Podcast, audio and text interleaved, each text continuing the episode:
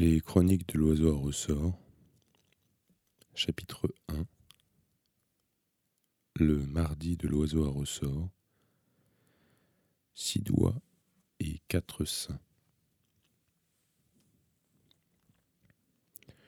J'étais debout dans la cuisine, en train de me faire cuire des spaghettis, et je sifflotais en même temps que la radio le prélude de la pivoleuse de Rossini musique on ne peut plus appropriée à la cuisson des pâtes lorsque cette femme me téléphona.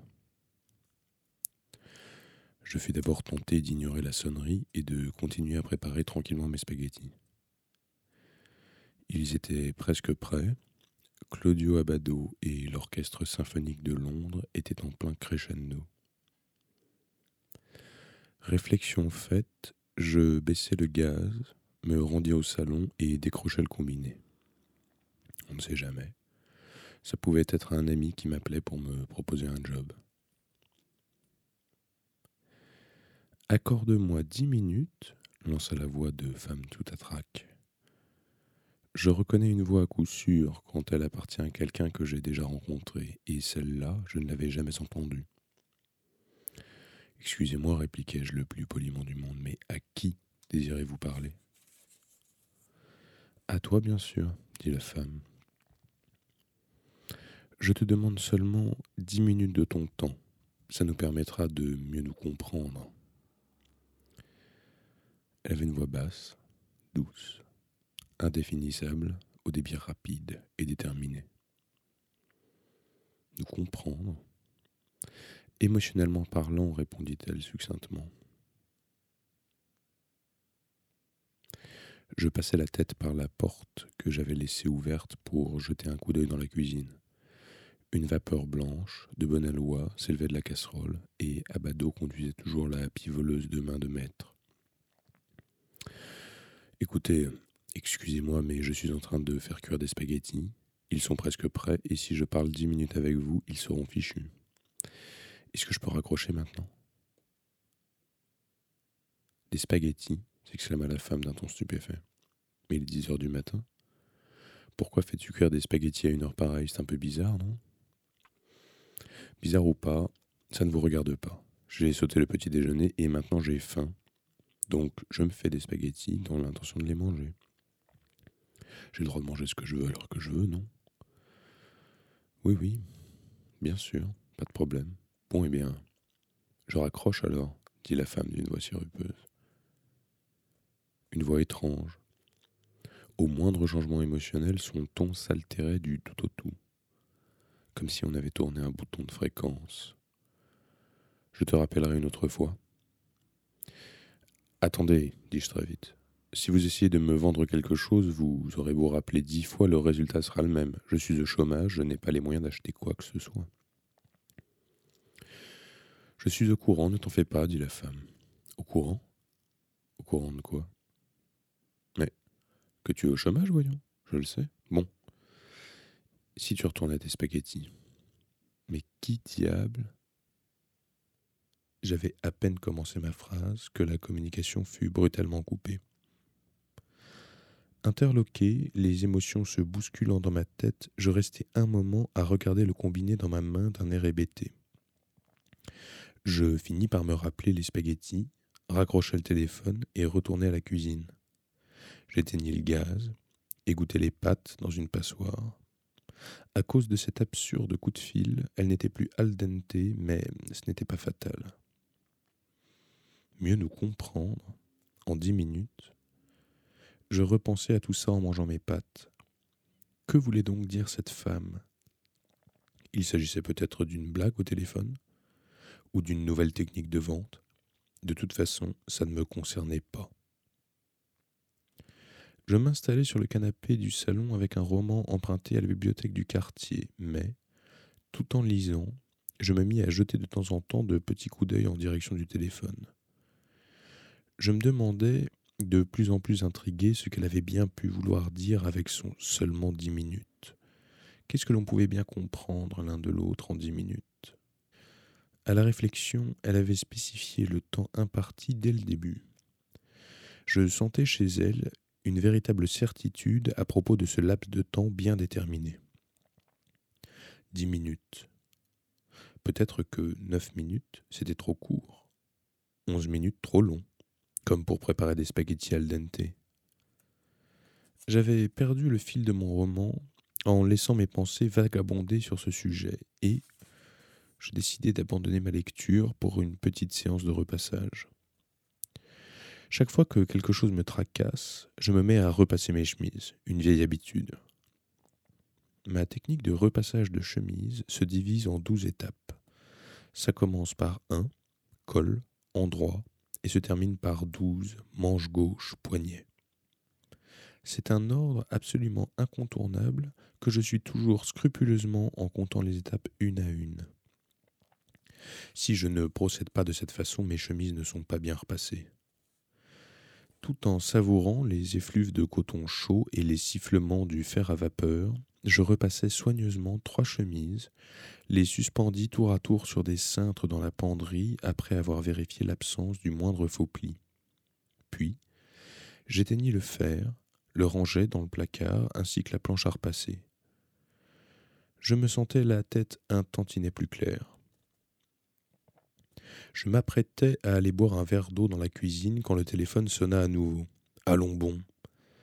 J'hésitai quelques secondes, puis décidai de répondre. Si c'était à nouveau cette femme, je pourrais toujours raccrocher en prétextant du repassage à faire.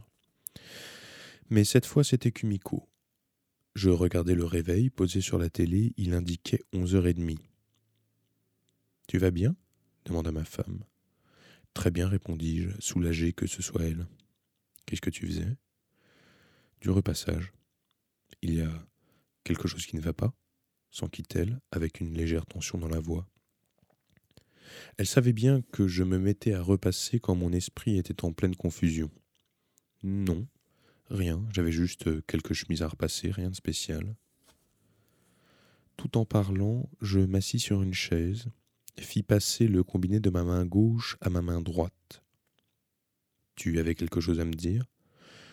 Oui, tu saurais écrire des poèmes? Des poèmes? répétai-je abasourdi. Des poèmes, qu'est-ce que c'était que cette histoire? Un magazine que je connais en publie en supplément de romans feuilletons destinés à un public de jeunes filles. Ils cherchent quelqu'un pour sélectionner et corriger les poèmes que les lectrices leur envoient. Il faudrait aussi écrire un poème chaque mois à placer en début de rubrique. C'est un job plutôt facile, bien payé en comparaison du travail que ça représente. Évidemment, ce n'est pas un poste fixe, mais si tu te débrouilles bien, par la suite, tu pourrais travailler à la rédaction. Plutôt facile, m'exclamai-je. Attends un peu. Moi, ce que je recherche, c'est un travail dans un cabinet juridique. Ça se situe où? Là-dedans, la correction de poèmes. Tu m'as toujours dit que tu écrivais quand tu étais au lycée. Un journal. Je rédigeais le journal de l'école. J'écrivais seulement des articles sans aucun intérêt, du style euh, Telle classe a gagné le match de foot, le prof de biologie est tombé dans les escaliers et a été hospitalisé, tu vois. Ne pas confondre avec la poésie. Je ne sais pas écrire de poèmes. Des poèmes, enfin. Tu comprends, ce sont des poèmes pour lycéennes, pas la peine que ce soit du grand art. Personne ne te demande d'écrire comme Allen Ginsberg. Si tu fais ce que tu peux, ça ira très bien. Ce que je peux, ce que je peux, mais je suis absolument incapable de pondre le moindre poème, ai-je dit sèchement. C'est vrai ça. Pourquoi est-ce que j'en écrirais? Fit Kumiko d'un ton déçu. Mais un travail dans un cabinet d'avocat, ça n'a pas l'air évident à trouver, hein je suis en pourparlers avec différentes boîtes. J'aurai des réponses dans le courant de la semaine. Si ça ne marche pas, je réfléchirai à nouveau à ta proposition. Vraiment? Bon, eh bien, n'en parlons plus pour l'instant. Au fait, quel jour sommes-nous? Mardi, répondis-je après un petit temps de réflexion. Tu veux bien passer à la banque et faire un virement pour payer la note de gaz? Ah, et le téléphone aussi. D'accord, je ne vais pas tarder à aller faire les courses pour le dîner. Je ferai ça en cours de route. Qu'est-ce que tu vas faire à dîner? Je ne sais pas encore, ai-je répondu. Je n'ai pas encore décidé. J'y penserai après les courses. J'ai réfléchi, tu sais, dit ma femme en changeant de ton. Est-il vraiment indispensable que tu cherches du travail? Pourquoi ça? demandai-je, étonné à nouveau. Pourquoi est-ce que je devrais arrêter de chercher du travail? Mes indemnités de chômage ne vont pas durer éternellement et je ne vais pas passer ma vie à me tourner les pouces. J'ai eu une augmentation de salaire, mon job d'appoint marche bien aussi, et puis on a assez d'économies. Si on ne vit pas trop luxueusement, on devrait s'en sortir, non? Ça ne te plaît pas de rester à la maison comme en ce moment et de faire le ménage? Je n'en sais rien, répondis-je honnêtement. Je ne sais vraiment pas. À propos, le chat est revenu. Le chat, répétai-je, et je me rendis compte que depuis le début de la matinée, le chat m'était complètement sorti de l'esprit. Non, apparemment il n'est pas rentré. Tu veux bien aller le chercher un peu dans les alentours? Ça fait une semaine qu'il a disparu. Je répondis oui, froidement. Puis je fis repasser le combiné dans ma main gauche. À mon avis, il doit être dans le jardin de la maison inoccupée au fond de la ruelle. Tu sais le jardin où il y a cette statue d'oiseau? Je l'ai déjà vu plein de fois traîner par là-bas. La ruelle? Quand est-ce que tu es allée toute seule dans la ruelle? C'est la première fois que je t'entends en parler Écoute, excuse-moi, mais je dois te laisser, il faut que je me remette au travail. Occupe-toi du chat, hein, s'il te plaît. Elle raccrocha. À nouveau, je regardais le combiné un moment avant de le reposer. Qu'est-ce que Kumiko avait bien pu aller faire dans la ruelle Pour y pénétrer depuis notre jardin, il fallait escalader un muret de béton assez élevé, et cela n'avait aucun sens de se donner exprès tant de mal pour pénétrer dans cette ruelle. Je bus un verre d'eau dans la cuisine, puis allai sur la véranda vérifier la jette du chat. Il n'avait pas touché au poisson séché que j'y avais déposé la veille au soir. Non. Apparemment, le matou n'était toujours pas revenu. Debout, sur la véranda, je contemplais notre petit jardin sous le soleil radieux de ce début d'été. Non pas que ce fût le genre de jardin dont la vue apaise le cœur, la terre y était toujours noire et humide, car le soleil n'y pénétrait que fort peu de temps chaque jour, et en fait de plantes, il n'y avait que deux ou trois massifs d'hortensia plutôt chétifs. De plus, je ne peux pas dire que j'adore les hortensias. J'entendais le cri régulier d'un oiseau provenant des bosquets du voisinage. On aurait dit qu'il remontait un ressort. Ma femme et moi l'avions surnommé l'oiseau à ressort. C'est Kumiko qui l'avait baptisé ainsi. Je ne sais pas à quelle espèce d'oiseau il appartenait en réalité, je ne sais même pas à quoi il ressemblait. Mais ce volatile n'en avait cure et venait tous les jours remonter les ressorts de notre petit monde paisible. Cherchez le chat, elle est bien bonne, me dis-je. J'ai toujours aimé les chats, et celui-là en particulier. J'y étais très attaché. Mais un chat mène une vie de chat. C'est un animal intelligent. S'il n'était plus là, c'est qu'il avait eu envie de partir. Quand il aurait faim et qu'il serait fatigué, il reviendrait.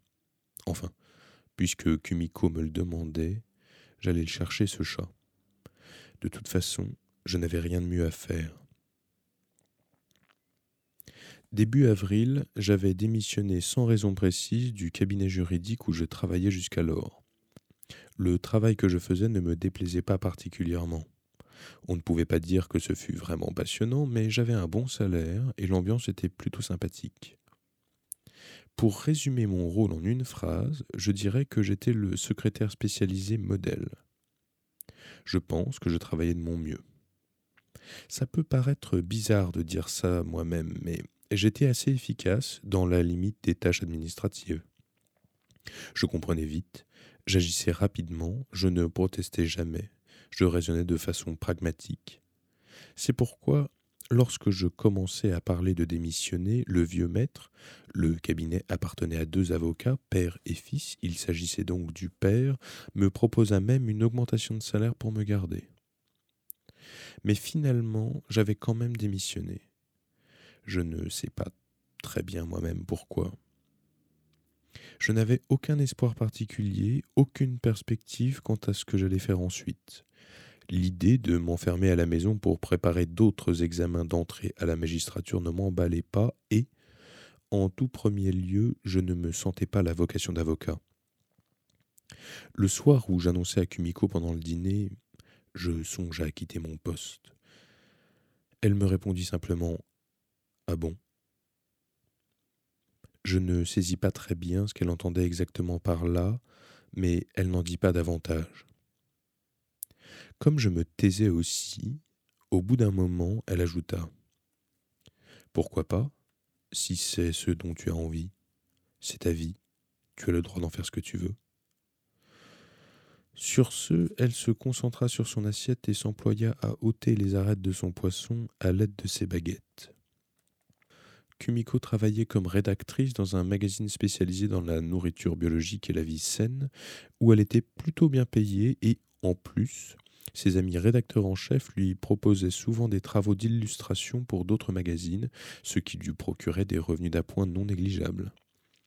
En fait, elle avait fait des études de design et son but était de devenir illustratrice freelance. De mon côté, je pouvais toucher un certain temps des indemnités de chômage grâce à mon assurance. Si je restais à la maison et m'occupais du ménage, on éviterait les dépenses supplémentaires, dîner en ville et frais de blanchisserie, et on pourrait mener une vie pas très différente, financièrement parlant, du temps où je travaillais. Voilà comment je démissionnais. À midi et demi, comme tous les jours, je sortis faire les courses, un grand cabas à l'épaule. Je passais d'abord à la banque, payer les factures de gaz et de téléphone, puis aller au supermarché faire des courses pour le dîner. Je mangeais un cheeseburger au McDonald's et je bus un café. Le téléphone sonna de nouveau pendant que j'étais en train de ranger les courses dans le réfrigérateur. Cette sonnerie me parut extrêmement impatiente. Posant sur la table de la cuisine un bloc de tofu encore dans son sac de plastique à demi ouvert, je fonçai au salon et décrochai le combiné.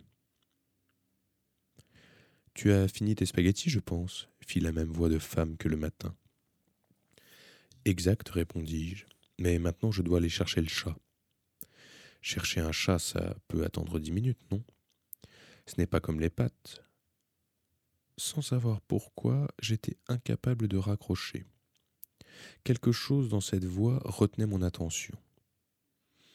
Bon, mais pas plus de dix minutes alors. Comme ça, on va pouvoir se comprendre, dit la femme tranquillement. Je pouvais sentir nettement l'atmosphère à l'autre bout de la ligne. Elle était confortablement assise dans un fauteuil, jambes croisées.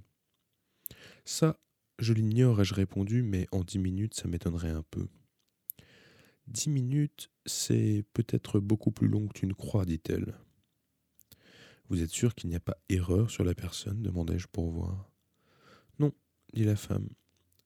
Je te connais très bien, je t'ai rencontré plusieurs fois. Quand Où Un jour, quelque part. Dix minutes ne suffiraient pas à t'expliquer ça en détail. Ce qui compte, c'est maintenant. Tu es d'accord, non? Donnez-moi juste une preuve. Une preuve que vous me connaissez. Quoi par exemple? Mon âge? Trente ans, répondit aussitôt la femme. Trente ans et deux mois, ça te va? Je me tue. Elle me connaissait, pas de doute. Mais j'avais beau réfléchir, je ne reconnaissais absolument pas sa voix. Bon, à ton tour, essaye de m'imaginer, dit la femme d'une voix aguicheuse. Imagine quel genre de femme je suis d'après ma voix quel âge j'ai, où je suis, comment je suis habillé? Je ne sais pas, ai-je dit. Allez, essaye. Je jetai un coup d'œil à ma montre. Il s'était à peine écoulé une minute et cinq secondes. Je ne sais pas, répétai-je. Moi, je ne vous connais pas, je ne reconnais pas votre voix. Et j'ai beau essayer d'imaginer, je n'arrive pas à voir qui vous êtes. Vraiment? dit la femme. Tu manques à ce point de confiance en tes capacités? Tu ne penses pas qu'il puisse y avoir quelque part dans ton esprit un angle mort fatal? Un angle mort qui t'empêche d'être entièrement toi-même C'est dommage, quelqu'un d'aussi intelligent que toi, avec toutes les capacités que tu as. Un angle mort Cette femme avait sûrement raison. Il y avait dans mon esprit, dans mon corps, dans mon existence même, un monde englouti, perdu quelque part. C'était peut-être ça qui faisait que ma vie s'écartait légèrement de ce qu'elle aurait dû être. Puisque tu ne vois pas qui je suis, je vais me décrire, dit la femme. Je suis dans mon lit en ce moment. Je viens de prendre une douche. Et je suis toute nue. Toute nue, ai-je pensé. En voilà bien une autre. Ça tourne au téléphone rose maintenant. Tu préfères que je mette de la lingerie ou des bas Qu'est-ce qui t'excite le plus? C'est comme vous voulez, restez nu ou habillez-vous, moi ça ne me dérange pas, ai-je répondu. Écoutez, je suis désolé, mais parler de ça au téléphone, ça n'est pas mon truc. J'ai encore un tas de choses à faire et dix minutes, c'est tout. Dix minutes de ton temps, ça ne sera pas une perte fatale. Réponds au moins à ma question. Tu préfères que je reste toute nue ou que je mette quelque chose? J'ai tout ce qu'il faut, tu sais. Des dessous en dentelle noire ou alors. Restez comme vous êtes, pas la peine de vous déranger. Toute nue alors? Oui, c'est ça. Toute nue. On en était à quatre minutes. Ma touffe est encore humide, dit-elle. Je ne me suis pas bien essuyé. Mon corps est tout humide. Je suis toute chaude et humide. J'ai une touffe de poils soyeux, si tu voyais ça, tout noir, tout doux. Tu veux les caresser pour voir Et, excusez-moi, mais et en dessous, c'est encore plus chaud, comme de la béchamel tiède. C'est vraiment très chaud, tu sais. Et devine dans quelle position je suis en ce moment. J'ai le genou droit levé, la jambe gauche ouverte sur le côté. Imagine les aiguilles d'une montre marquant 10h05. Au ton de sa voix, je savais qu'elle ne mentait pas. Elle devait vraiment avoir les jambes ouvertes à 10h05 et le vagin chaud et humide. Caresse-moi les lèvres. Lentement. Ensuite écarte-les. Lentement. Caresse-les doucement avec la pulpe du doigt. Oui, comme ça, très lentement. Maintenant, prends mon sein gauche dans ta main libre. Tu le caresses doucement de bas en haut, et puis tu pinces le même long. Tu recommences plusieurs fois, encore, encore, jusqu'à ce que je sois sur le point de jouir. Je raccrochais sans un mot. Puis je m'étendis sur le canapé et regardai l'horloge murale en poussant un profond soupir. La conversation avait duré près de six minutes. Dix minutes plus tard, le téléphone sonna de nouveau. Cette fois, je ne répondis pas et il s'arrêta au bout de quinze sonneries. Un silence profond, marmoréen, s'étendit sur le salon. Peu avant deux heures, je sautai la palissade en béton du jardin et me retrouvai dans la ruelle. On avait beau l'appeler la ruelle, ce n'en était pas une au vrai sens du mot. Pour être honnête, c'était un truc innommable. Même pas un chemin pour être précis, car un chemin, c'est un passage avec une entrée et une sortie qui mène quelque part si on le suit.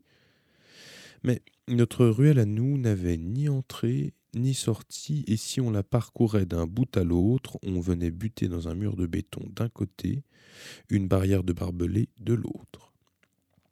Ça n'était même pas un cul-de-sac. Un cul-de-sac a au moins une entrée. C'est par pure commodité que les habitants du quartier appelaient ce passage la ruelle. La ruelle, donc, reliait sur environ deux cents mètres l'arrière des jardins de notre pâté de maison. Elle avait tout juste un peu plus d'un mètre de largeur, et par endroits on pouvait à peine s'y faufiler en se mettant de profil, à cause des haies des passants des jardins et de tous les déchets qu'on y jetait. D'après la légende, que je tenais de mon oncle, qui nous louait aimablement la maison pour une bouchée de pain, la ruelle avait autrefois une entrée et une sortie et servait de raccourci entre deux avenues. Mais dès le début de l'ère de la croissance rapide, les maisons se mirent à pousser comme des champignons sur des terrains autrefois déserts, et la ruelle se réduisit à sa plus simple expression en largeur. Les propriétaires du quartier, considérant d'un mauvais œil ce passage qui permettait des allées et venues sous leur auvent ou à l'arrière de leur jardin, en condamnèrent l'entrée. Au début, on se contenta pour ce faire de la dissimuler par une petite haie, mais un des habitants profita des travaux d'agrandissement de son jardin pour fermer complètement cet accès par un mur de béton, et l'autre côté fut bouché par une barrière de barbelés afin d'empêcher les chiens de s'y faufiler. Comme les propriétaires du quartier n'utilisaient pratiquement pas la ruelle, personne ne trouva rien à redire quand elle fut condamnée, ce qui, en outre, se révéla une mesure très efficace contre les cambriolages. Voilà pourquoi personne n'utilisait plus ce passage laissé à l'abandon comme un canal désaffecté, à peine tenait-il lieu de zone de sécurité entre les maisons. Le sol était couvert de mauvaises herbes, et c'était plein de toiles d'araignées visqueuses attendant que des insectes s'y engluent. Qu'est-ce que Kumiko était allé faire dans un endroit pareil? Je n'en avais pas la moindre idée. Moi-même, je n'y avais pas mis les pieds plus de deux fois. D'abord, elle avait peur des araignées. Bon, allez, me dis-je, autant aller chercher le chat. De toute façon, mieux vaut aller faire un tour que rester à attendre que le téléphone se remette à sonner. Les rayons mordants du soleil de ce début d'été découpaient çà et là sur le sol les ombres des branches au-dessus de moi. Il n'y avait pas un souffle de vent et ces ombres immobiles semblaient de sinistres taches collées à terre. C'était tellement silencieux qu'on aurait pu entendre l'herbe respirer sous les rayons du soleil quelques petits nuages clairs, au contour aussi net que s'ils sortaient tout droit d'une gravure du Moyen Âge, flottaient dans le ciel. Le moindre objet sur lequel je posais les yeux accusait des contours incroyablement tranchants. Je me sentais le seul à avoir une forme vague et mal définie. Et il faisait une chaleur atroce. Je portais un t-shirt, un pantalon de coton léger et des tennis. Pourtant, j'avais fait à peine quelques pas au soleil que déjà la sueur sointait de mes aisselles. J'avais sorti le matin même mes affaires d'été de leur carton, si bien qu'à chaque inspiration, une odeur de naphtaline pénétrait dans mes narines comme un petit insecte sournois. Je marchais lentement, d'un pas régulier, le long de la ruelle en surveillant bien les deux côtés. De temps en temps, je m'arrêtais et j'appelais le chat à voix basse. Les maisons qui bordaient le chemin se divisaient en deux catégories bien distinctes. Un groupe ancien, avec de vastes jardins à l'arrière, et un groupe serré de demeures relativement récentes. L'espace aménagé derrière ces maisons neuves n'était pas assez large pour mériter le nom de jardin. Certaines n'avaient même pas la moindre parcelle d'espace vert. Elle disposait à peine entre le rovan et la ruelle d'un espace où faire sécher deux rangées de lessive, et parfois le linge débordait jusque dans le passage, si bien que je devais avancer en me faufilant entre les chemises, draps et serviettes encore tout dégoulinant. De temps à autre, le son d'une télé, le bruit d'une chasse d'eau me parvenait distinctement. Des relents de Ryokuri flottaient dans l'air. En comparaison, les maisons anciennes semblaient complètement dénuées de vie. Des haies de cyprès et autres arbustes dissimulaient efficacement la vue, tout juste si on apercevait dans les interstices de vastes jardins bien entretenus. Il y avait toutes sortes de styles architecturaux, des demeures de style japonais aux longues galeries extérieures, des résidences à l'occidental aux toits de cuivre terni. Il y avait même des habitations récemment restaurées mais toutes avaient pour point commun qu'on n'y voyait pas l'ombre d'un habitant, insonore et inodore. Même pas la moindre lessive en vue. Dans un jardin, j'aperçus un sapin de Noël bruni, tout sec, posé seul dans un coin. Une autre cour était encombrée de tous les jouets d'enfants imaginables, comme si plusieurs êtres humains avaient rassemblé là les souvenirs de leurs jeunes années.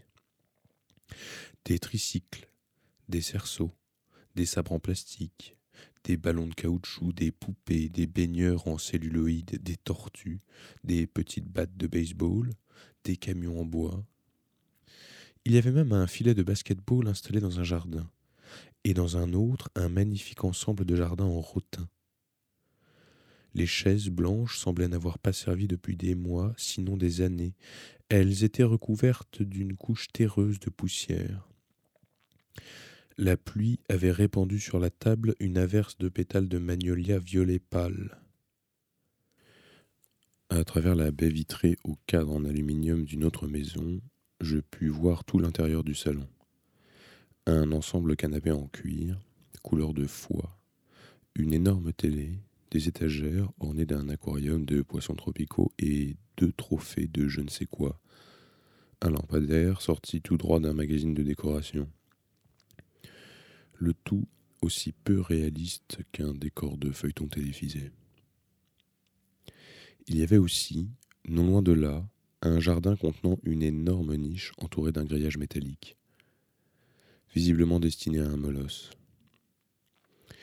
mais je ne vis pas le moindre chien à l'intérieur. La porte était restée grande ouverte et le grillage tout déformé était marqué d'une bosse arrondie, comme si quelqu'un y était resté appuyé de l'intérieur pendant des mois.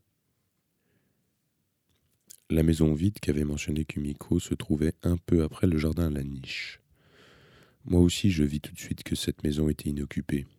Ce genre de choses n'a rien d'évident d'ordinaire, mais on se rendait compte au premier coup d'œil que les lieux étaient déserts depuis au moins deux ou trois mois. C'était une demeure à un étage, relativement récente. Seuls les volets de bois hermétiquement clos étaient vilainement délabrés, et la balustrade fixée à la fenêtre du premier étage, couverte d'une rouille rougeâtre, prête à s'écrouler. Au milieu du petit jardin, une statue de pierre posée sur un socle représentait un oiseau aux ailes grandes ouvertes, dont la hauteur atteignait à peu près la poitrine d'un homme.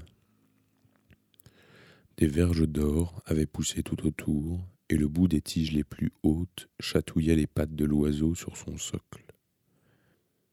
L'oiseau, je ne sais pas de quelle espèce il s'agissait, elle déployée, semblait prêt à s'envoler d'un instant à l'autre pour quitter au plus vite ce lieu déplaisant. En dehors de cette statue, pas le moindre élément décoratif dans le jardin. Des azalées rouges vifs, à côté de vieilles chaises en plastique alignées sous l'auvent, dégageaient une étrange irréalité. Hormis ces fleurs, tout était envahi par les mauvaises herbes. Appuyé contre la clôture grillagée qui m'arrivait à la poitrine, je contemplais un moment ce jardin qui avait tout pour plaire à un chat. Mais j'eus beau scruter les lieux, je n'y vis rien ressemblant de près ou de loin au mien. Il y avait seulement, perché en haut de l'antenne sur le toit, un pigeon dont les roucoulements monotones résonnaient sur les alentours. L'ombre de l'oiseau de pierre tombant sur les hautes graminées se découpait en fragments aux formes variées. Je pris une pastille au citron dans ma poche, l'enlevai de son emballage, la mis dans ma bouche. J'avais profité de ma démission pour m'arrêter de fumer. Je tenais bon, mais en revanche, je ne sortais jamais sans un paquet de pastilles dans la poche.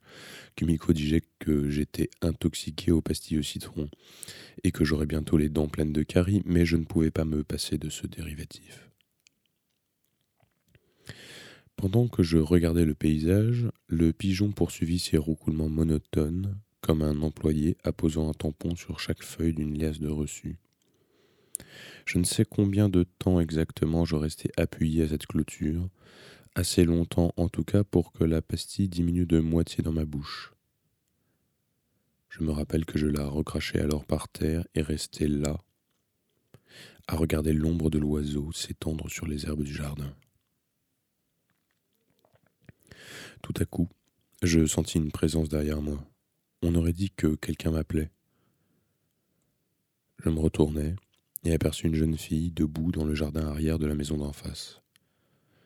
Petite, les cheveux coiffés en queue de cheval, elle portait des lunettes noires foncées à la monture caramel et un t-shirt bleu Adidas à manches courtes. Les deux bras minces qui en émergeaient étaient tout bronzés, bien qu'on fût seulement en mai. Elle avait une main dans la poche de son short, tandis que l'autre, posé sur une barrière de bambou qui lui arrivait à la taille, soutenait sa position instable.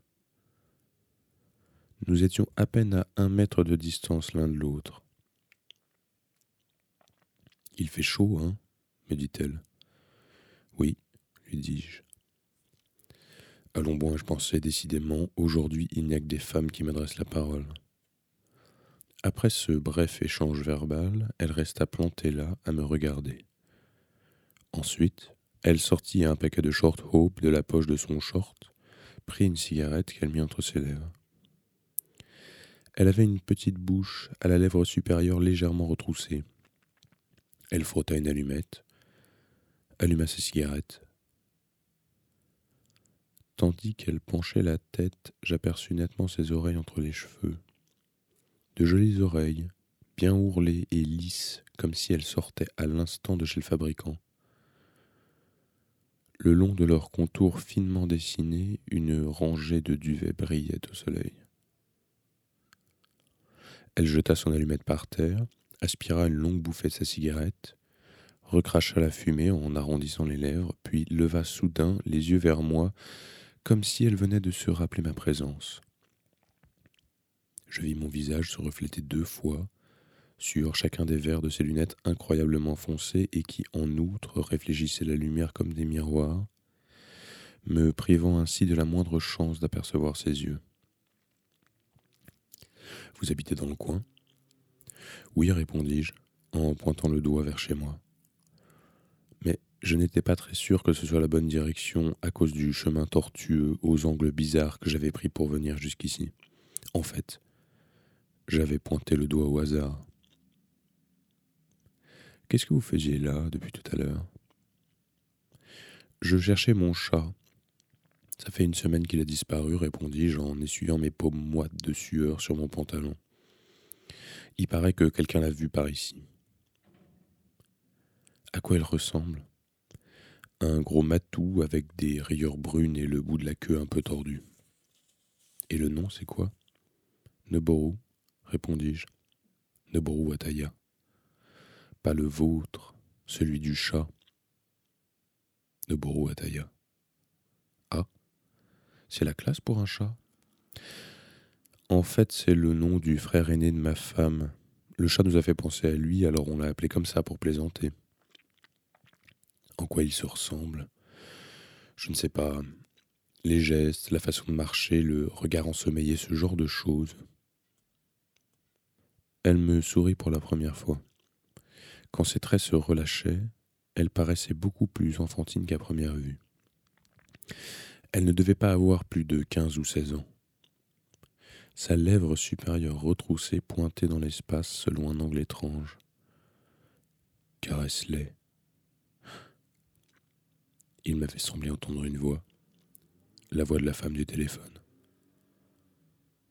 J'essuyais la sueur sur mon front avec le dos de ma main. Un chat rayé, marron clair, le bout de la queue tordue, répéta la jeune fille comme pour vérifier. Il avait un collier? Un collier antipuce noir. Une main posée sur la barrière en bambou, elle réfléchit une quinzaine de secondes, puis elle lança son mégot à mes pieds. Tu veux bien l'écraser pour moi? Je suis pieds nus. J'écrasai soigneusement la cigarette avec la semelle de mes tennis. Je crois que je l'ai vu, ce chat, dit lentement la jeune fille en détachant les mots. Je n'ai pas fait attention au bout de sa queue, mais c'était un gros matou tigré marron clair, et peut-être bien qu'il avait un collier. Quand est-ce que tu l'as vu? Quand est-ce que c'était, voyons, je l'ai vu plusieurs fois. Je passe mon temps à prendre des bains de soleil dans le jardin, alors je ne me rappelle plus très bien quand c'était. Il y a trois ou quatre jours, peut-être. Tous les chats du quartier passent par ici. Ils sortent de la haie du jardin de M. Takitani et traversent notre jardin pour rentrer dans le jardin des Miyawaki. Elle désignait le jardin de la maison vacante en face de la sienne. L'oiseau de pierre déployait toujours ses ailes, les verges d'or étaient inondées du soleil de ce début d'été. Le pigeon perché sur l'antenne poursuivait ses roucoulements uniformes. J'ai une idée, lança l'adolescente. Si tu attendais dans mon jardin, tous les chats passent par ici pour aller en face. Et si tu continues à rôder comme ça dans le coin, quelqu'un va finir par te prendre pour un cambrioleur et prévenir la police. Ça ne serait pas la première fois. J'hésitais. Allez, je suis toute seule à la maison. On pourrait rester dehors au soleil tous les deux en attendant que ton chat passe par là. Je te serai utile, j'ai de très bons yeux, tu sais. Je regardais ma montre. 2h36. Tout ce qui me restait à faire avant le soir, c'était rentrer le linge et préparer le dîner. Bon, d'accord, je reste jusqu'à trois heures alors, si tu veux bien, dis-je, sans bien saisir moi-même la situation. En poussant la barrière pour entrer derrière elle, puis en la suivant sur la pelouse, je m'aperçus qu'elle boitait légèrement de la jambe droite. Ses épaules enfantines oscillaient à un rythme régulier en s'inclinant sur la droite comme une manivelle. Au bout de quelques pas, elle s'arrêta et se retourna vers moi. J'ai eu un accident le mois dernier, a-t-elle dit sobrement. J'étais à l'arrière d'une moto et j'ai été projeté à terre. Pas de chance.